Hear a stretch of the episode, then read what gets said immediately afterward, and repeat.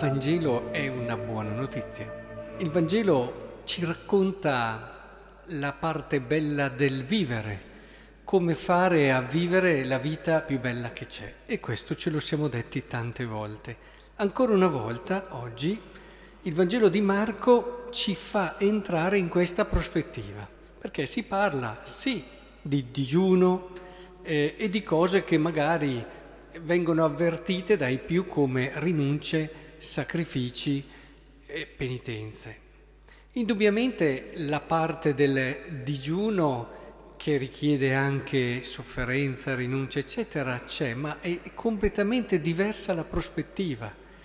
Cerco di farvi capire, perché se ci pensate, a volte questi strumenti sono presi un po' come, eh, bisogna, è giusto, c'è chi lo fa come palestra ascetica per sentirsi più robusto, più libero e questo può essere già uno scopo che ha un suo senso.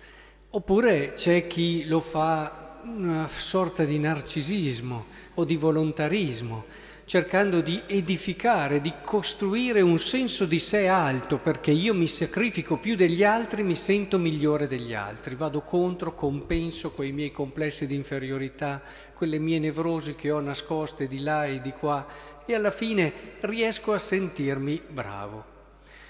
Poi dall'altra parte ci sono le persone che proprio non ne vogliono sapere di digiuno, non riescono a imporsi la minima rinuncia, ogni volta che accade qualcosa che è piacevole, ecco che subito magari resistono qualche istante ma poi si abbuffano.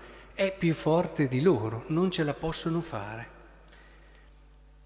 Qui, al di là di questa analisi, eh, si dice una cosa invece molto precisa, molto positiva, cioè Gesù disse loro, possono forse digiunare gli invitati a nozze? Vedete, quelli che gli hanno fatto la domanda, scusate questa interruzione, gliel'hanno fatta perché sono un po' nelle logiche vecchie, no? l'ascetismo, eccetera. Lui dice, ma possono forse digiunare gli invitati a nozze quando lo sposo è con loro? Finché hanno lo sposo con loro non possono digiunare ma verranno giorni quando lo sposo sarà loro tolto e allora in quel giorno digiuneranno. Ma perché? Digiuneranno perché, ah sì, facciamoci del male, perché non c'è più lo sposo con noi? Ma no, è estremamente positivo questo consiglio. Cioè, il digiuno serve per mantenere viva la sete dello sposo.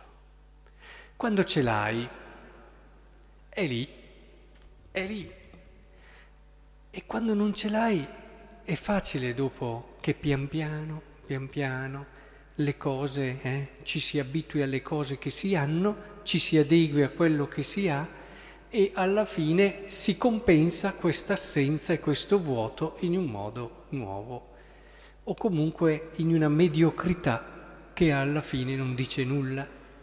Il digiuno serve per mantenere viva la sete proprio quando non c'è proprio perché noi non andiamo a riempire il nostro cuore di ciò che non è Lui.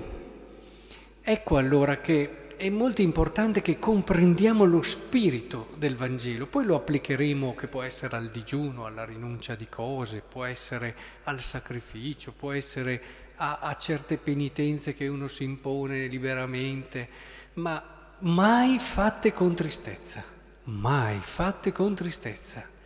Devono essere viste come l'occasione per mantenere vivo dentro di noi la sete di Dio, la sete della bellezza di Dio, la sete dell'assoluto di Dio, la sete delle sue promesse. Il cuore dell'uomo è estremamente fresco, giovane, quando ha tanta sete. Avete mai visto i vecchi? A volte adesso lo vedo anche in ventenni, questo cuore vecchio, ormai rassegnati, ormai normalizzati, adeguati sazi perché hanno provato tante esperienze e alla fine, te lo credo, non hanno trovato ciò che è per il loro cuore. Ormai adeguati, sì, non c'è più quella cosa là, allora ripieghiamo con quell'altra lì, allora non c'è più la passione di raggiungere qualcosa, di tenere desta una sete, di andare oltre. Ecco, il digiuno deve servirci a mantenere vivo il nostro cuore in una tensione grande, allora anche quando avrete 80 anni avrete un cuore giovane.